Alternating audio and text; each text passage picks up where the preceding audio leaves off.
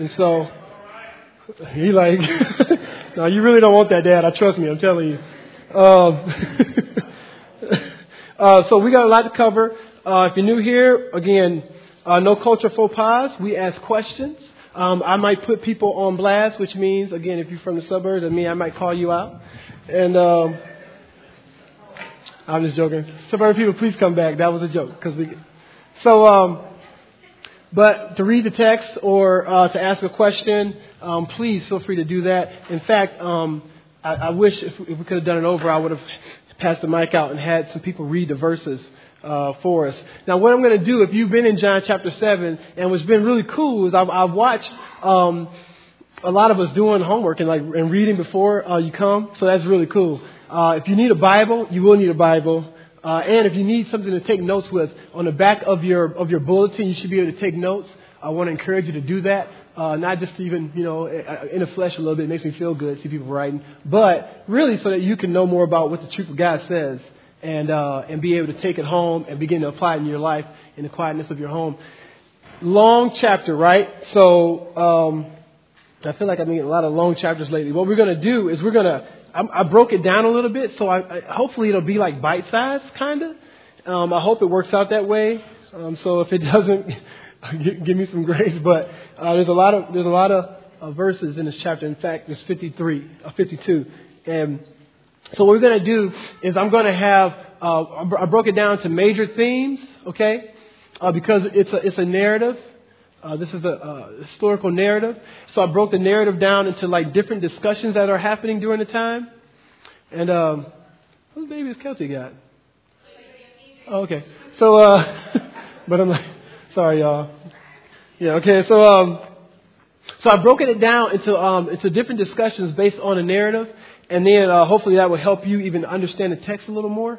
Okay, so we're going to jump um, right into chapter seven, and then I'm, I'm going to read a little bit, and, and before again, let me, let me set it up. So this is a narrative. What we what we've just happened was just happened before, and and it says after this. So we don't know if it was like uh, chronologically in the sense that so then right after this, John chapter six, this happened, or was it the author putting these different pieces together?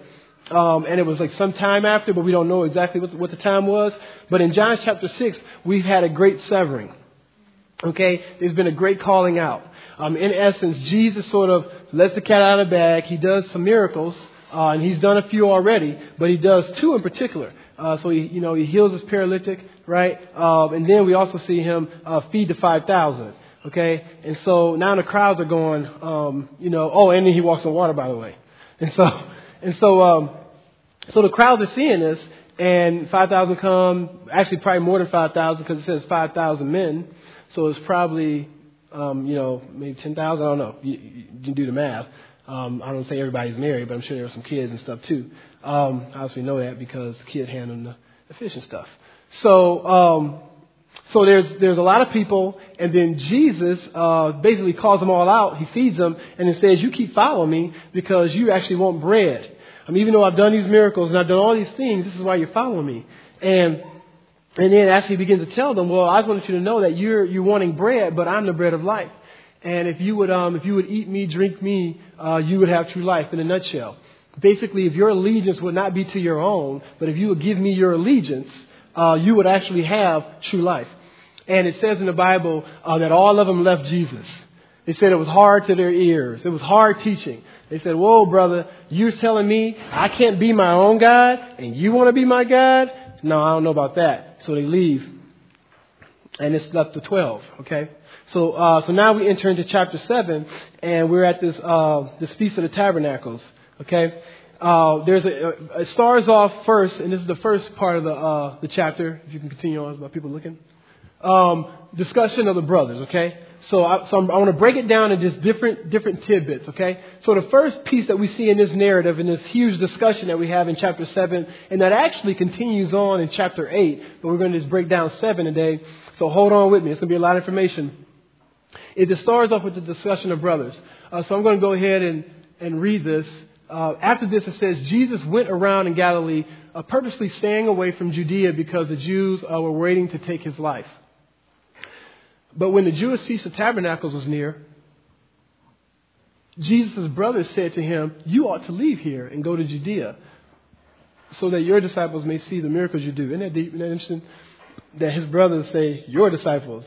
Almost like the implication is like, like I'm not one of them, your disciples. Um, he says, No one who wants to become a public figure acts in secret.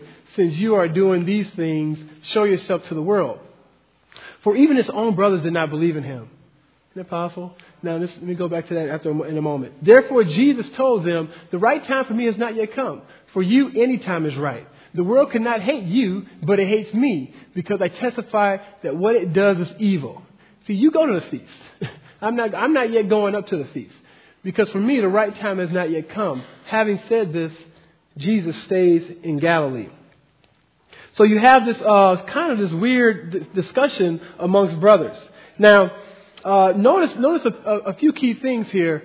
Uh, the brothers had seen, had known at least, and probably seen Jesus do miracles. You see that? Where, where would I get that from in the text?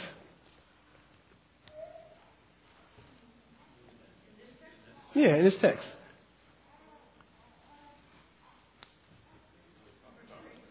Verse 3.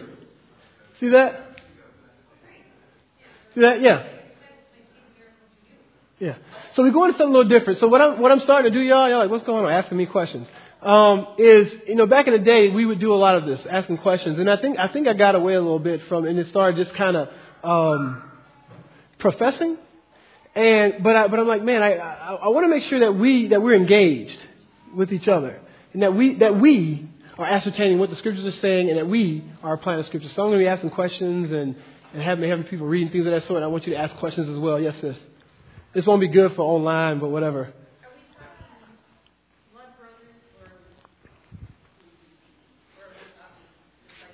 We're talking family members. Yes, we're talking his family. Which, by the way, I'm sure they saw Jesus do some pretty cool things before he put it all on, you know, crazy when he was when he was about 30. I'm sure he doesn't walk through and was just kind of one of the guys. And we know that from even, you know, when he was like 12, you know, hanging with the rabbis and, and, and, and, and preaching and teaching. So, um, so yeah, so we see, we see right here that they see um, him do miracles. Uh, they, they know that he, that he, I mean, there's something about his life. They probably knew that he was kind of different. All right? Um, but yet it said that uh, they did not believe in him. And, and what I want to do here, if we can continue on, is I want to, um, is I want to say, Jesus makes the focus a mission. Okay? And, and what I love about this is, and there's a point to this, you're looking at that right there, is when I look at these guys, um, it seems to me, wow, so it doesn't necessarily mean anything if you know that God is powerful. Like it doesn't mean much if you you can you can you can affirm that God has all power and that um, He can do all these things, and that doesn't necessarily make you a Christian. Almost like when I think of Satan, like if it took us recognizing what God could do for us and how powerful He was and respecting that, then then Satan would be a Christian because he recognizes God's power. He recognizes that God is is is great and that He's huge, right? But yet it seems like I love what Jesus does here. Jesus sort of fight back fight back back a little bit. And what does he what does he say? What is what terms does he use to sort of fight back against his brothers? From the text. Can you go back to the text for me, E?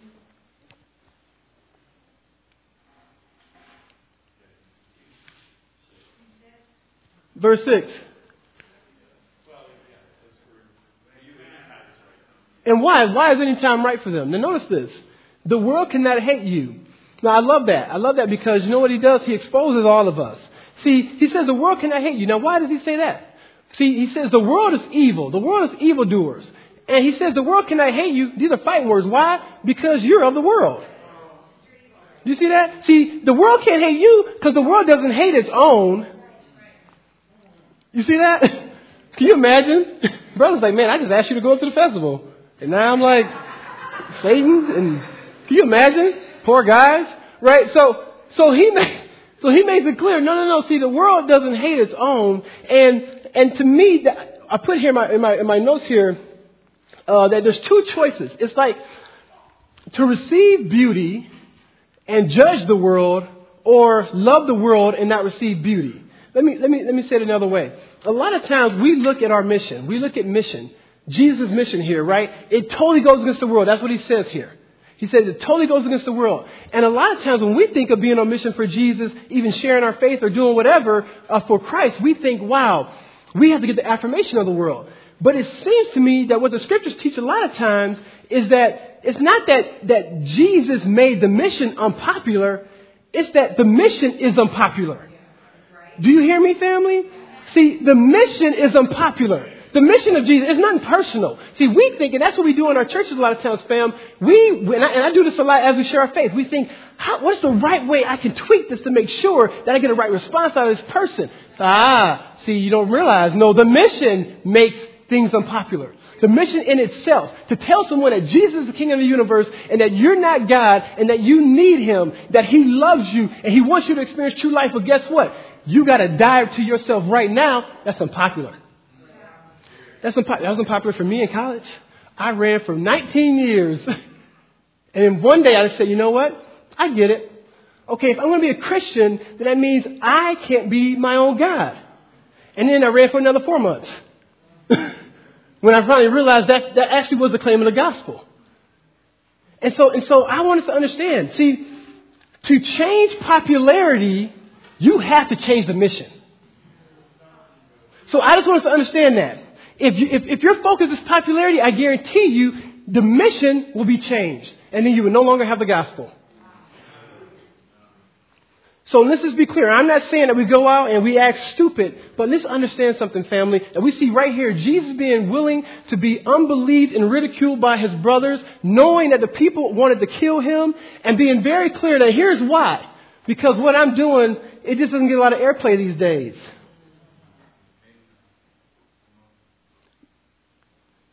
You see that? The world cannot hate you, but it hates me because I testify that what, the, what it does is evil. And, and what we have to be careful of, fam, and I love, I love that we love the Lord, praise God. We have to be careful. And sometimes we, we can want the stuff of Jesus, and we can say, Lord, okay, give me redemption and lack of judgment, but allow me to still be evil. That's not the mission. I'm going to answer what the mission is uh, pretty soon. So, uh, so we go back to the slide of mission. What is your mission for Jesus? So you look at this list, and we're all on here somewhere, and there's many other different things that, that we're doing, right? And, and, and, you know, there's no right answer. And this is what I love about the grace of God. I love this about the grace of God is that when you look up there, none of those are inherently wrong. But all of these, we have to always ask ourselves, and I just want us to just be asking ourselves, whether we're investors or moms is like, is, is it sort of like this is my mission and I'm a Christian? Or are we really asking ourselves, is this Jesus' mission for my life? Jesus, I want, I want your mission to be my mission. Do we want to adopt Jesus' mission or do we want to have our own mission and have God kind of bless it? I think we just have to ask ourselves that. Now, now I'm not saying that, you know, whole, I can't be a mom now. No, all these could be great. Right, right, right. You know what I'm saying? But I, but I think it's really healthy for us as we think of how focused Christ was. And I'm getting to this in a moment in Philippians 2, how he tells us to have the same attitude as him. How focused he was that we should be exercising and asking ourselves every once in a while, so, is what I'm doing, is this what I want to do? Or is this really what God wants me to do? Just a question. I'm convinced the Holy Spirit will answer us. I put author up there because that's my issue. I want to write so bad. I love writing, and I'm like, man, I don't get to write. And I'm like, Lord, so is this just me wanting to have a book? Or is this, is this a destiny? And I'm kind of scared to ask it because he might tell me that it's just me wanting to write a book. Right? But you know what? I want to ask because I really want to do what the Lord has for me.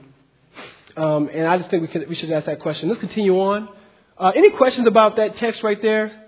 We're cool. So that's the first pericope, right? Argument with the brothers. Brothers call them out saying, hey, you need to, you know, they try to, and, and, and notice this your, when you go home. Notice they do sort of the same thing that Satan does to Jesus in the temptation, right? They try to make him speed up his inauguration, right? There's some great typology there that I can't get into right now. Um, Jesus said, "No, you can't. You can't rush this, brother. I'm, I'm totally sovereign. I, I, I, I'm going to die, but not yet. Basically, right? Um, so we're going to continue on. If there's no questions, are there any questions about the verse, first couple verses? Okay, we're going to continue on uh, with. Oh, sorry. Yes, sis, Vanessa. Yeah, please.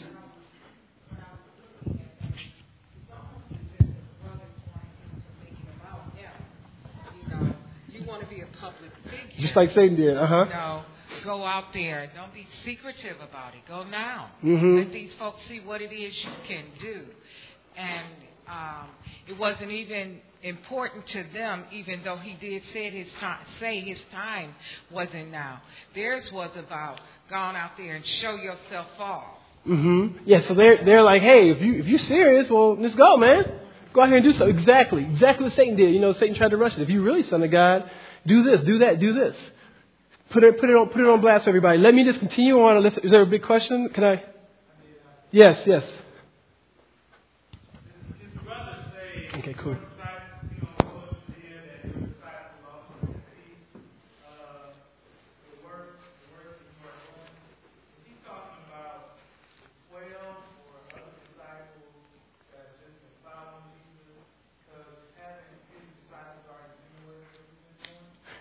That's a great question. They have, but yeah, there are there are like many disciples in this state. I would I would proclaim as just followers, people who were for whatever reason sort of hyped about Jesus.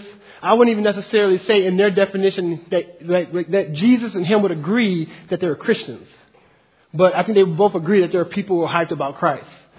So, so there's all these Jews, and we'll see that in a moment. What gives me proof of that is because when we go, when we continue on in the text, uh, uh, verses basically the talk of the feast, we're going to see that he had some popularity.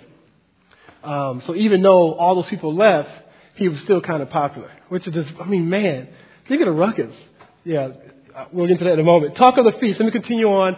Uh, let me break something down real quick. So we look at this here. Uh, we're at the uh, Feast of the Tabernacles. Um, there's these seven uh, you know, different feasts that are happening that happens within Israel, and this one in particular is the Feast of Tabernacles. And what that looks like, and I, I think this is a really cool thing that we should try sometime. If we continue on, please. Um, this is like modern day uh, what they do, but back in the day, uh, you have um, basically they, they really wanted. There was a couple reasons why they did this, and I'll explain what they're doing. Is uh, they wanted uh, it to rain and have crops, um, and also this was to recognize uh, the Exodus. Uh, this was to remind Israel. See, Israel did something really powerful that we got to re- we have to understand and start to do in our own lives, and that's retell the story of God in our life. And so what they do, because they understood, and, jo- and Joshua talks about them forgetting. Talks about them forgetting things, and we all forget, right? Something happened miraculous in your life, and you know it was God, and you blessing the Lord. Look what the Lord has done on Tuesday, and in two months, you're like, look at nature. or something crazy, you, you, you sort of shun it off as it was just circumstance, you know us meeting. That was a God thing. You know, so we, so we, so we can do that. And so what God says is I know your propensity to say, to want to wish, wish away things, you know, wish things away. You know, what's happened in Jen's life. So you're going to have doubts, sis. You know, you're going to have doubts about your, about your faith in Jesus. And then Jesus says, I know that, but let me tell you what you got to do. See, he says to those guys, Israelites, you got to build these stones. Okay? All right, you got to build these stones. So when you start thinking, no, the reason why the Jordan parted was because of science and, and the way, you know, if the wind is right and if the temperature is a certain way, the water goes down. He says, when you start thinking crazy like that, look at them stones. And made them stones remind you, no, God did this. That's called a memorial. Okay? So what this is, what these Jews do here, they make a memorial. So it's a, it's a, it's a feast of booths. So what they will do, nothing is kind of deep. They will build this little thing and then they would stay in it. They would live in it for seven days. And what it reminds them of, of the Exodus. It reminds them of the wilderness. Try living in a box for seven days in your house. Do it in your backyard. Will you appreciate your house more? When you go to your house and you actually get some real food, won't you be excited? Won't it remind you of what God has done and how He's provided for you? That's what they're doing. So they did this because they, they sat in these houses, they do this, and then they would go, man, this really reminds me because this is, this is kind of crappy. And so now I get to appreciate what the story of God more. You follow me? So that's, so that's what this was about, okay? So that's, so now there was a lot of other things they did, but in particular, this was, um, the Feast of Tabernacles that I wanted to share real quick. Um, let's continue on. Now, in this feast, okay, now this is where all the Jews come, and you gotta, and this is an exciting time because you gotta remember, these are pilgrims from all over the place, and they're all Jews, okay? Um, And it says in the scriptures, however, after his brothers, so we're continuing on, he just talked to the bros, after his brothers had left for the feast, he went also, not publicly, but in secret, so I love this. So he says, I ain't going, then they leave, and he goes. Hilarious. Verse 11, now at the feast, the Jews are watching him, watching for him and asking. Now notice this. He says, the Jews here, um, where's it, where is that man um, then among the crowds there was widespread whispering about him. I will propose to you that the Jews and the crowds are two different kind of people. Okay, the Jews are is sort of code word for leaders or the Pharisees, the leaders of the law. Okay, and he called them sort of the Jews. And then the crowds are just people who who are hearing about Jesus and really are kind of ignorant uh, from all over the place. And we, and the reason, one of the reasons I, I, I am pretty comfortable with saying that is because everybody was Jews here because it was a Jewish feast. Okay? So what the crowds were the Jews too. But he says the Jews, almost like capital J, just to say those guys who thought they were all that. Among the crowds, there was widespread whispering about him. Some said, he's a good man. Others replied, no, he deceives the people. But no one would say anything publicly about him for fear of the Jews. Again, the Jews who? These Pharisees, these leaders of the law, who if you start talking about, I think Jesus is kind of cool, and they beat on you, right? So that's why there was kind of like hush hush. I might like him, I might not, but I don't know what to say because I'm kind of scared um, when it, during that time. So, so what happens during this time? I love this. So you got you got this you got this whispering here. You got these crowds talking about him, and and I just love at this feast. I mean, he's like he's like the one of the most important figures. I mean, people are just whispering and talking about him, and you can see more about this feast in Leviticus verses uh, chapter 23 uh, where they talk specifically about this feast. And let's continue on. And so what Jesus does um, is he begins to teach. Okay, so they tell you a little story about the crowds. Okay, so we got the brothers share their deal, tell you a little story about the crowds that we're dealing with. Then he begins, he begins to teach. But I love how his teaching uh, comes from criticism. Okay, now he probably wanted to break it break it down, but then they started acting up. So then he said, okay, well, I had this little sermon I wanted to do, but I'll address some of your stuff. So he says, not until halfway through the feast did Jesus go up to the temple courts um, and begin to teach. The Jews were amazed and asked, how did this man get such learning without having studied? Again, Jews, these people are concerned because they're supposed to be the rulers and teachers of the law. These Pharisees are supposed to be the big dogs, but, but Jesus is smarter than them, so they're kind of jealous, right?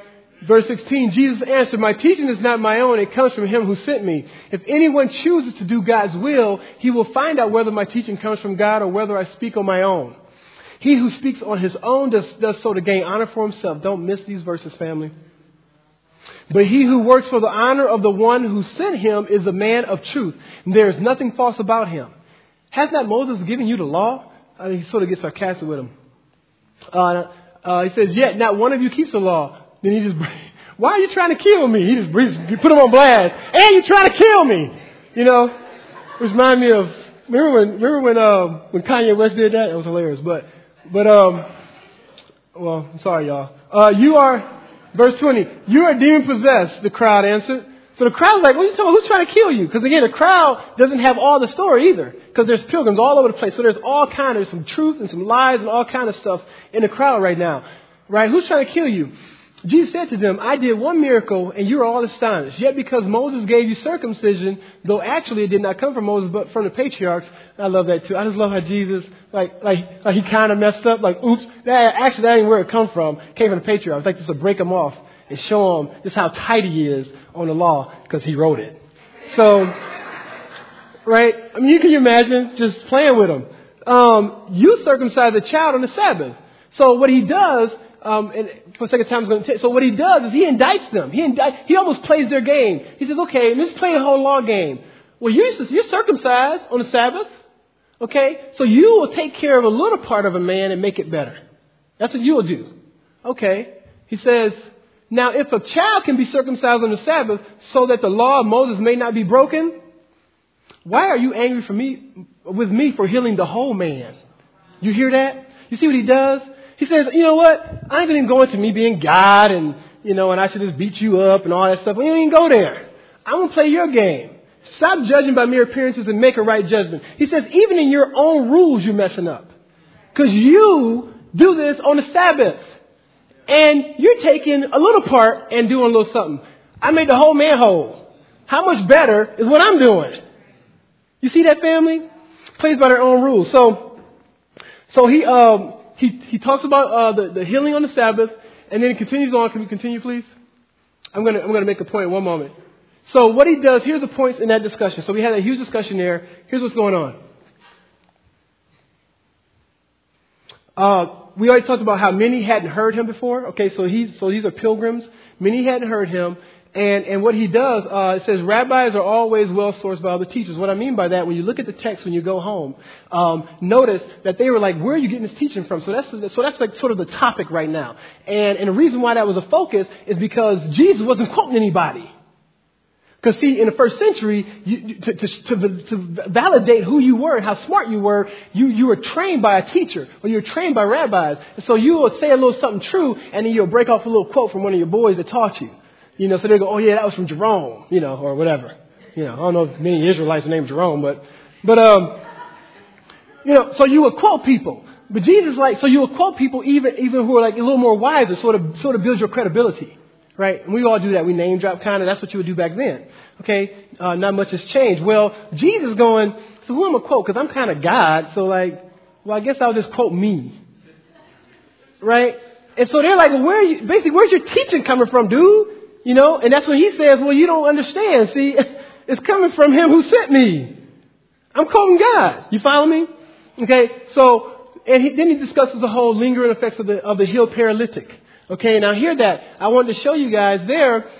He said, hey, I'm trying to validate that I'm the king of the universe. I mean, okay, you trying to say I did this on, uh, on a Sabbath, but guess what? You're doing the same stuff on the Sabbath and mine is greater. So how am I indicted and you're not? Can we all go to jail? Right?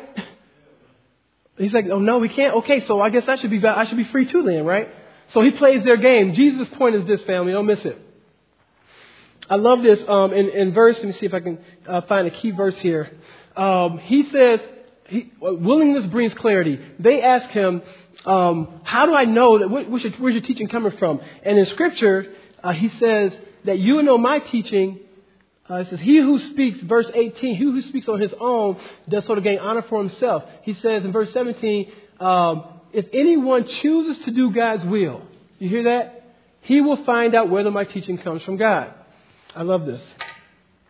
Anyone who chooses to do God's will. So you're asking, so yeah, how do I, how do I know if this is the Lord? Or even in my own life, like, how, how do I get clarity? How do I get discernment? How do I, how do I enter into this, this relationship where God reveals himself to me?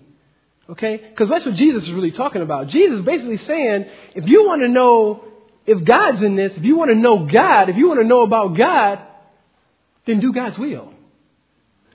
Or I would even suggest to you, he's saying desire. He's saying desire to do God's will.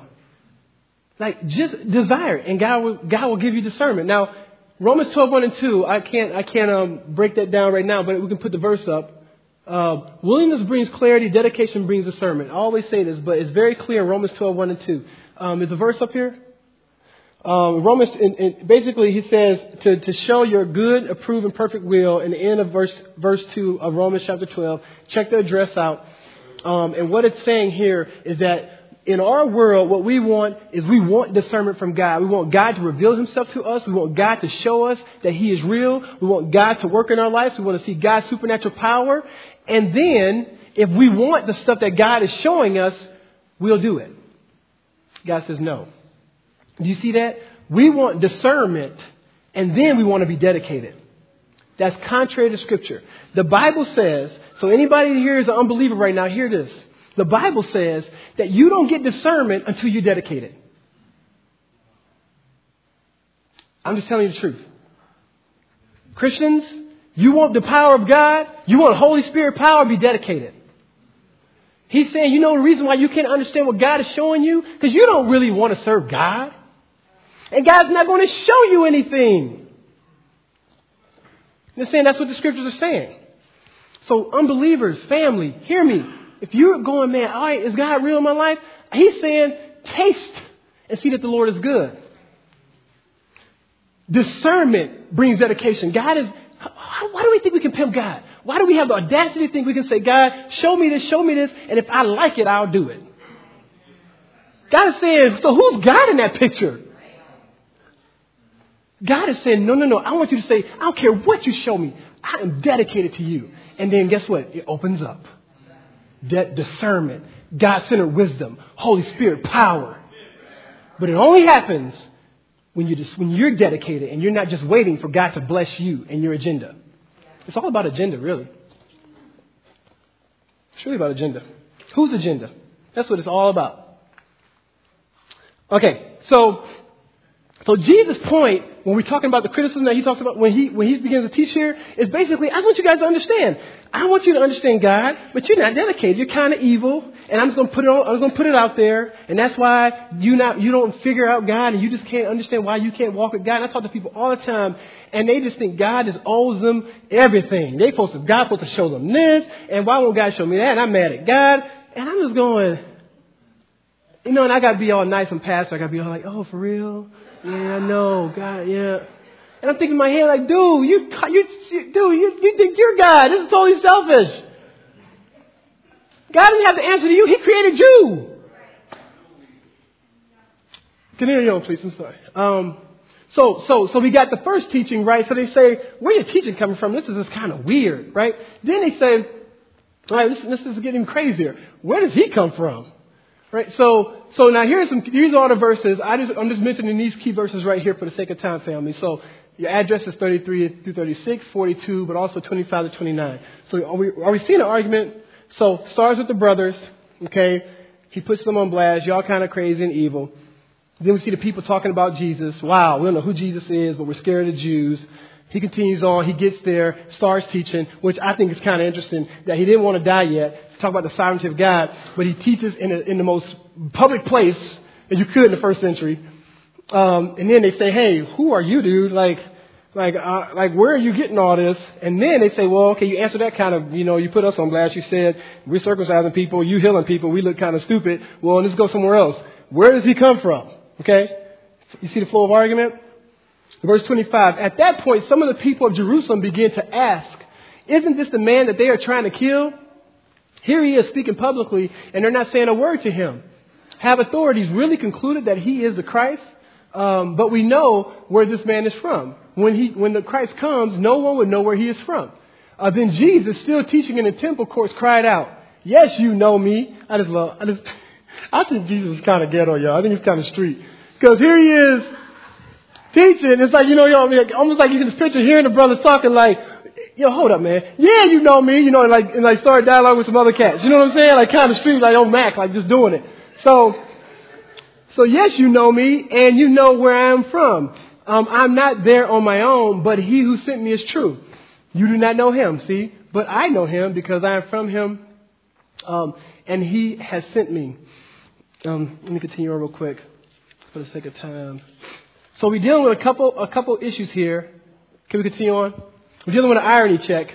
Uh, irony, if you don't know, a technique of indicating as uh, through character or plot development an intention or attitude opposite to that which is actually or ostensibly stated. Where's the irony in that passage, family? Can you go back to the passage, E? Yeah, I can't miss this. Yes, sis. Mm-hmm.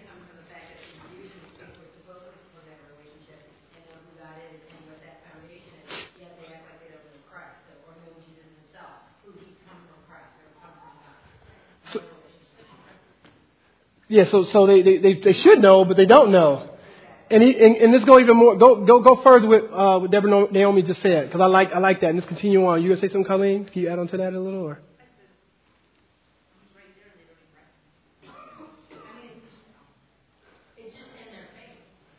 And what's in their face, Matt? No.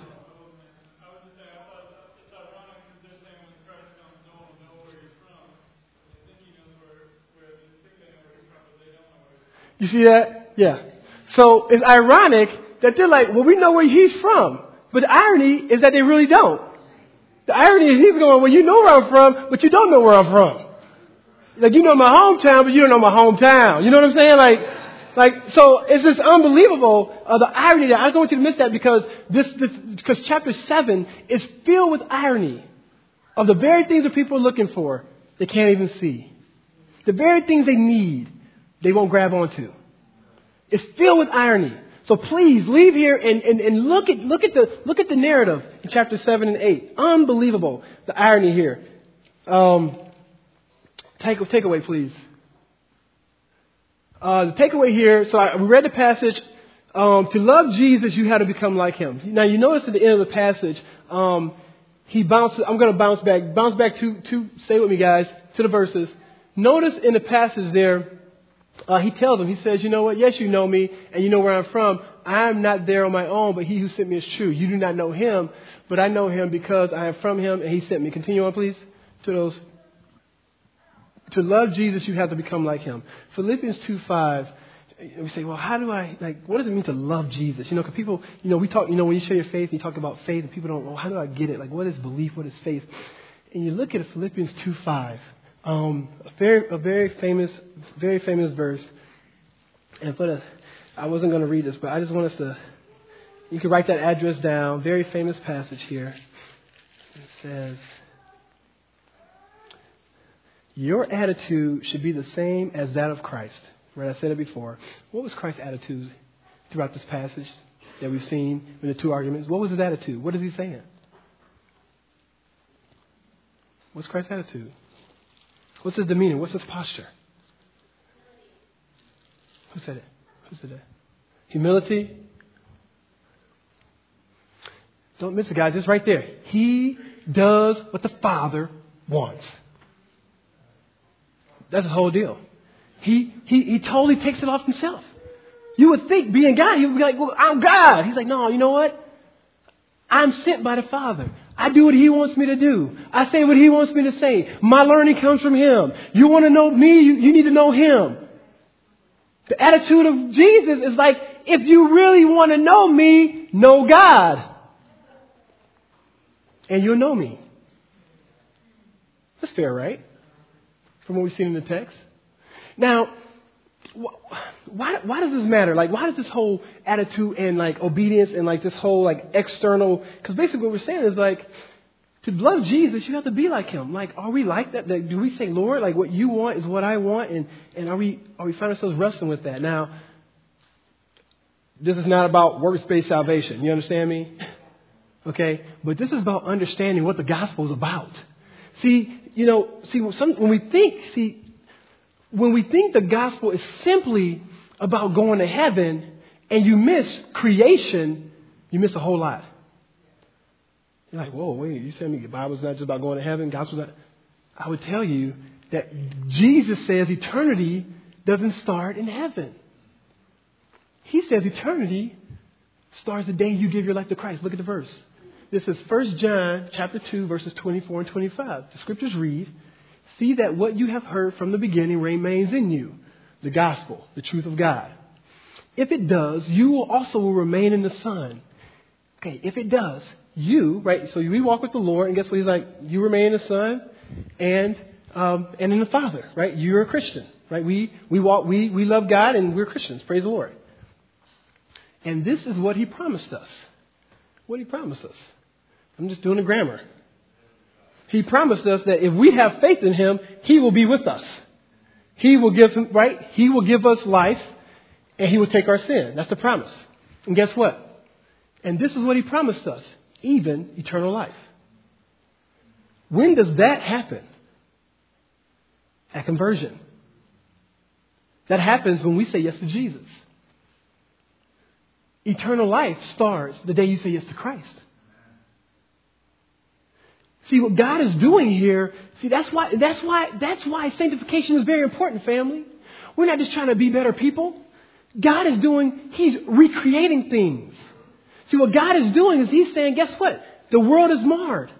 And guess what I've done out of my graciousness and my love? Is that I'm going to make all things new. That's what Jesus says. I'm making all things new. And what he does, he has the audacity to say, and not only am I going to do it in perfection when I come back, but I'm going to start the process right now.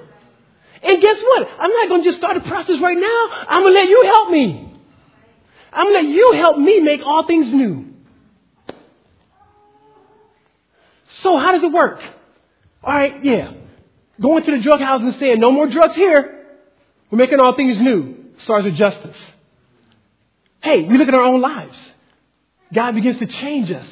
The reason why He's changing us, because it's a clear indicator, a reminder to the world that He is making all things new. That's why sanctification is important. Not so we can be more, just have a moral compass, but so we can remind the world and remind ourselves that God's work is working in us. That He's doing something in us. That His promises is true. New creation is what the gospel is about. That Jesus died and rose from the dead to say, I'm king of all things and I'm making all things new, and you participate in that. You understand, family? Don't make small or truncate the gospel. We have done disservice to the gospel if we just tell somebody, and that's why it's weird. That's why we don't know to do it now. We go, okay, so if I come to Christ and then I'm going to be in heaven one day, then what do I got to do it now? And we, we sort of don't know what to do it now. Now is very important, family. Because God's work starts now. Praise Him. Um, continue on, please. Okay, so I did a little tidbit here. Has nothing to do with the story. Um, the sovereignty and irony of God. Here's some key verses, verse 6, 10, and 30. You can write them down in your notes. I just think it's unbelievable when you see these verses, how I mean, man, like, okay, at this, they tried to seize him, but no one laid a hand on him because his time had not yet come. I, I read that over and over. I've been, you know, I've been in ministry for years. I still don't understand how they didn't beat him down.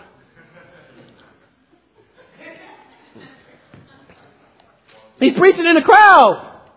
A lot of people want to kill him. The scriptures say, God said, not yet. Period. Period. Do we trust the sovereignty of God like that? That convicts my heart, fam. Wow.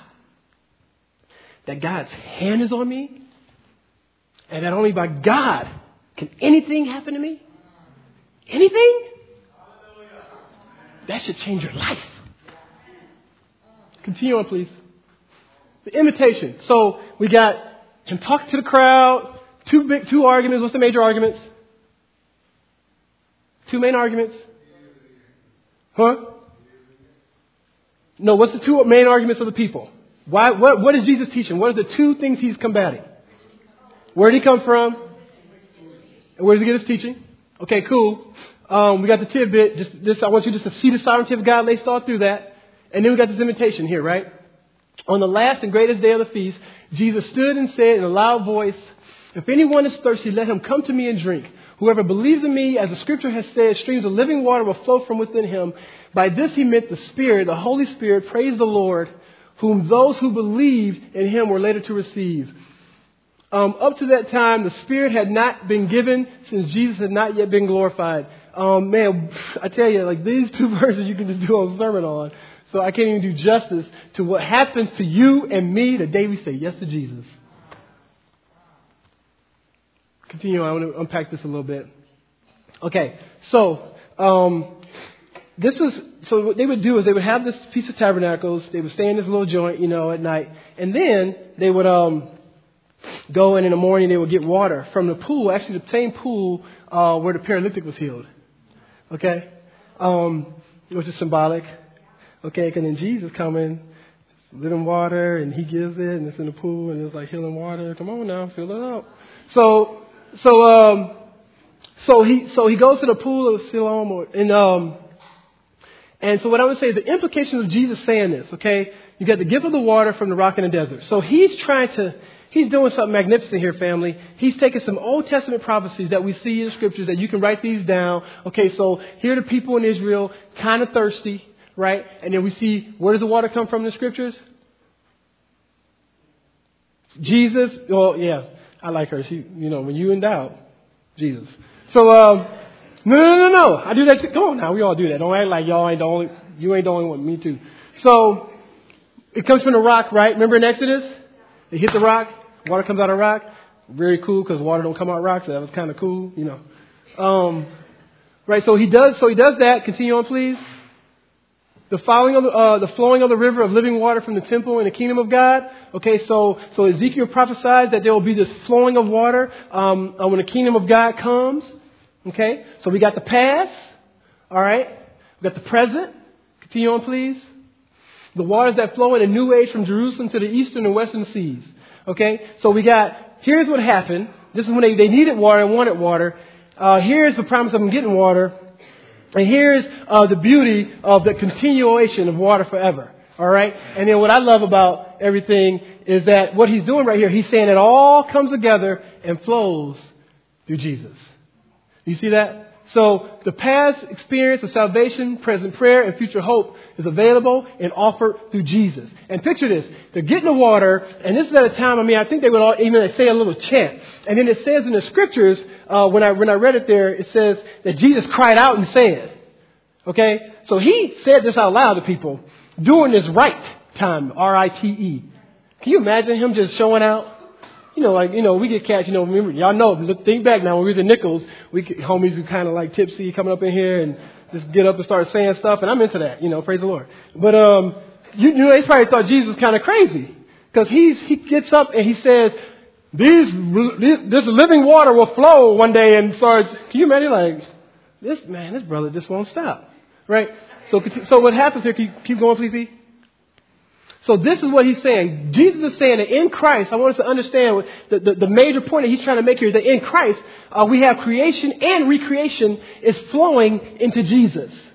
Do you see that? That everything, that all that we see happening here in the text here, he's saying it all culminates in the cross. It all, it all culminates um, in Jesus Christ. I'll continue on, please, because we got to get going. So what does that mean? Okay, that, that was a cute little picture in the water flowing, but what does that mean? Okay, um, Implications of drinking and flowing. A couple things, family. Um, satisfaction. I want us to miss this. So, so implications of satisfaction. He's saying that for the person who actually wants, who first we all need to realize we're thirsty, and then that in Jesus we can actually drink, that that person will fully be satisfied. What I love about these truths, these are truths you got to believe by faith.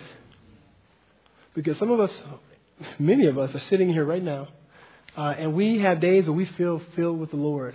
And some days we love God, and God has saved us by His grace, and we feel totally empty. And the question you have to ask yourself is what do you do during that day? Because, see, that's the day where I want to tell you, you know, we try to do self help, we try to muscle ourselves up. And it seems that the Bible is saying, believe believe by faith that God's waters are still flowing in and through you. That takes faith. That there's an abundant supply, that, that, that God doesn't run out, that it is continuous and abundant. And now don't miss this one now. Don't miss this one. Remember toward the end of that passage what he says, okay? Uh, until we're talking verses 37 to 39, okay? He says, um, if anyone is thirsty, let him come to me and drink. Whoever believes in me, as the scripture said, streams of living water will flow from him. Um, I love that because flow from him. I want to propose to you that the last one is a resource. There's a missional posture to your salvation.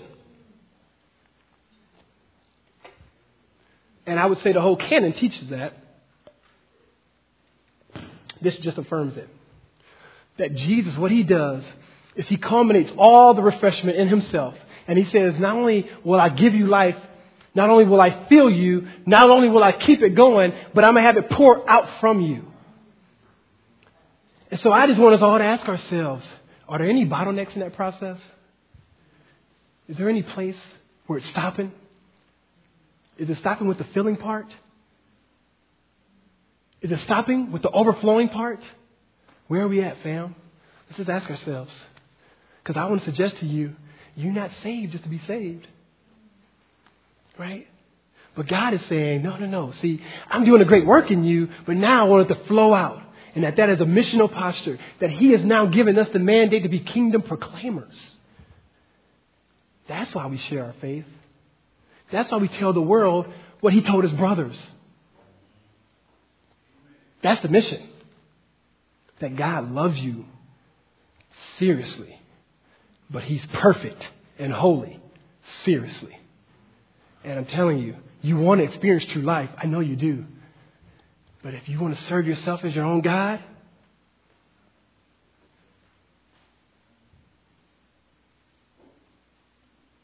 one day, God indeed will judge all. Period. Missional posture, family. That's why we are so, that's why being on mission is a core ethos of our body. That's why we go and we hustle all the time in the street.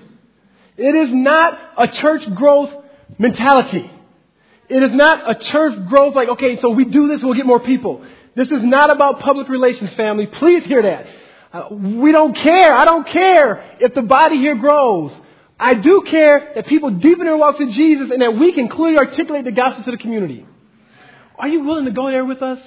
Are you willing to say, if no one else comes to Jesus, but we clearly demonstrate the gospel and we clearly articulate the gospel and we clearly show the gospel in our lives and no one else comes to Christ, will you still see yourself as obedient? Or will you go, you know what? This church not hitting like it used to. I'm going to dip.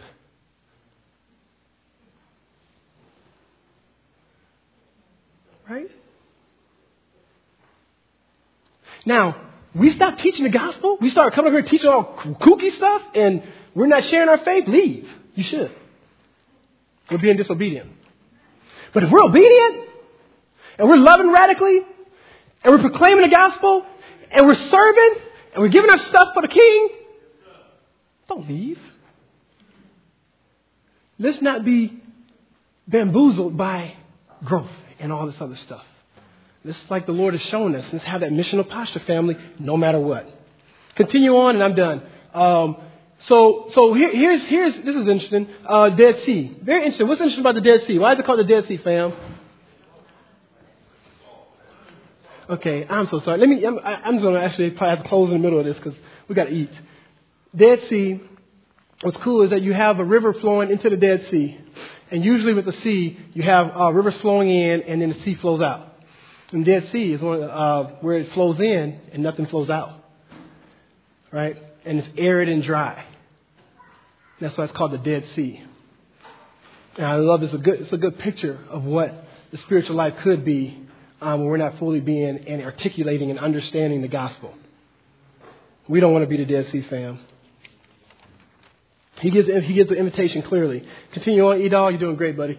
Responses are crazy. We're not going to read through them all. We got the Jews, haters. We already know that. The crowd's mixed up. It says some in the scriptures, it says still many in the crowd put their faith in him.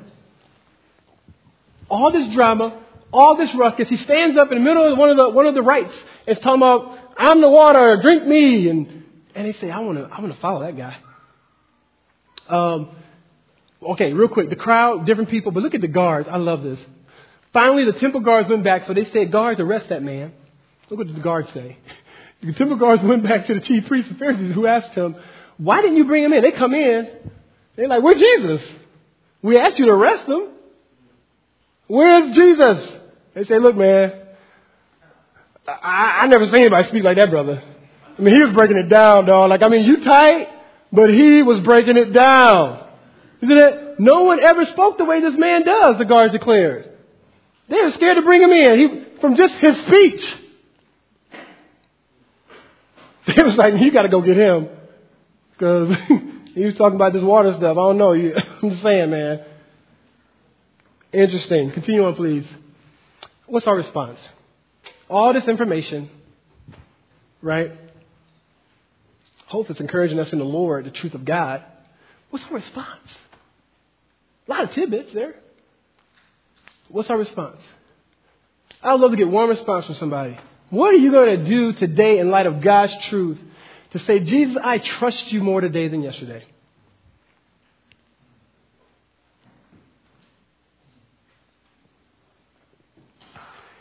If somebody tells me you can eat.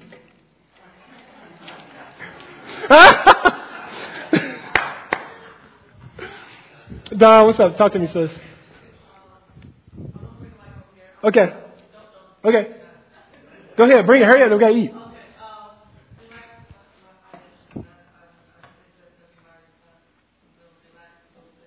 Relaxing my finances. She worked like eight jobs, y'all. I'm just joking. She does work a lot though. But um, yeah, thank you. Yeah, and um, and, it, and I think it's a model of this. It is trust the sovereignty of God, and that we, you know, and that's awesome. Uh, fam, a lot of information. Uh, uh, throw out with me the, the let's, hit the argument real quick. Beginning is what? What's so we got the brother of Jesus, right? Then what happens? Has a discussion with them. Try and force his interest in leadership. Thank you, sis. Yep, exactly. Then what happens, guys? Then goes anyway. Then what happens? He teaches against what? What are the, what are the two main things he's teaching? Are you, you, she's gonna be my teacher's pet in a minute. You stop. I don't want you saying nothing else. Cause you're doing good. I want you to, but I want to, I want somebody else. Is somebody else here what we're talking about today? Alright. Nate Dog. Cool. Okay. Okay, what happens then? Irony. So we got the, little sovereign, the tidbits. Thank you. Really cool. All right. Uh, this is where it gets crazy because I, I mixed verses up, but I wanted to have uh, the main point. Then we have Jesus uh, basically saying uh, the water, you know, that he's the, he's the water that flows, right? So talk about the Holy Spirit. Then finally, throughout the text, you'll see different responses of people. Okay? So make sure you look at that when you when you go back to the text. All right. Um, please allow ask the Lord to give you understanding of how you want to apply uh, the Holy Word to your life, and allow the Holy Spirit to do it. Don't just self will transformation. Allow the Lord to do it. And uh, I'm going to pray for us.